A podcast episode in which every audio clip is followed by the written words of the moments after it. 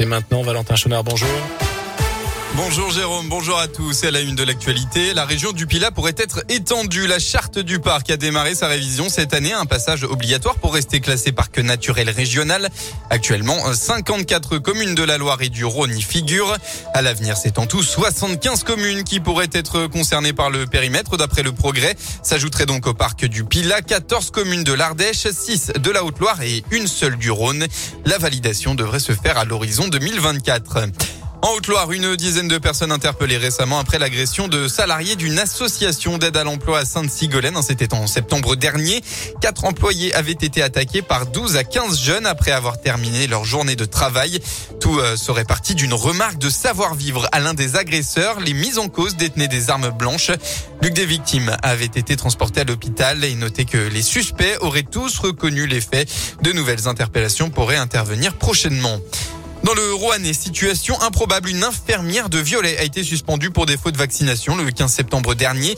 Mais surprise, il y a quelques jours dans sa boîte aux lettres, elle a reçu une invitation de son employeur, l'infirmerie protestante de Caluire dans le Rhône. Elle est conviée à une soirée le 19 novembre prochain où lui sera remise la médaille pour la reconnaissance du travail. La femme âgée de 46 ans a promis de s'y rendre selon le progrès pour parler de ce qu'elle a vécu pendant cette crise sanitaire. Des bonbons ou un sort Vous cherchez peut-être encore votre déguisement d'Halloween. Cette année, les costumes classiques type zombie, Dracula, sorcière sont toujours à la cote, mais il y a désormais les tenues inspirées de la série Netflix Squid Game. Vous risquez de croiser donc des combinaisons rouges ou encore des survêtements verts. L'an dernier, la crise sanitaire et l'annonce d'un nouveau couvre-feu avaient empêché un très grand nombre de fêter ça.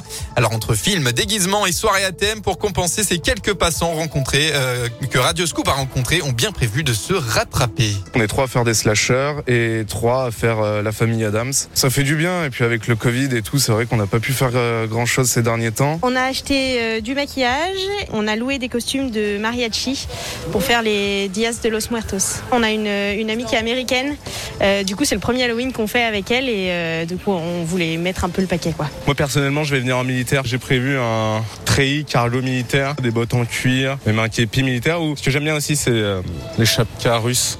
Des animations sont prévues dans la région ce week-end. Halloween à Forêt Adventures, par exemple, où vous pourrez venir déguiser avec euh, l'occasion de gagner des crêpes offertes par le parc.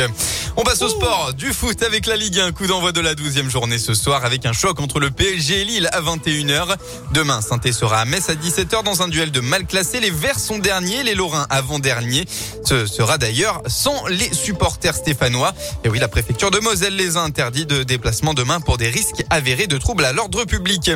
Et puis toujours et enfin en football, grosse journée de Coupe de France demain. Ce sera le sixième tour pour cinq clubs de la Loire et deux clubs de Haute-Loire. Vous retrouverez entre autres Andrézieux Boutéon à l'extérieur contre euh, Marbeau à 17h. Le Puy Foot qui se déplace à Saint-Flour dans le Cantal à 18h. Et enfin le choc entre Saint-Chamond, club de Régional 2 et le FBBP, club de National, là aussi demain à 18h. Allez Saint-Chamond.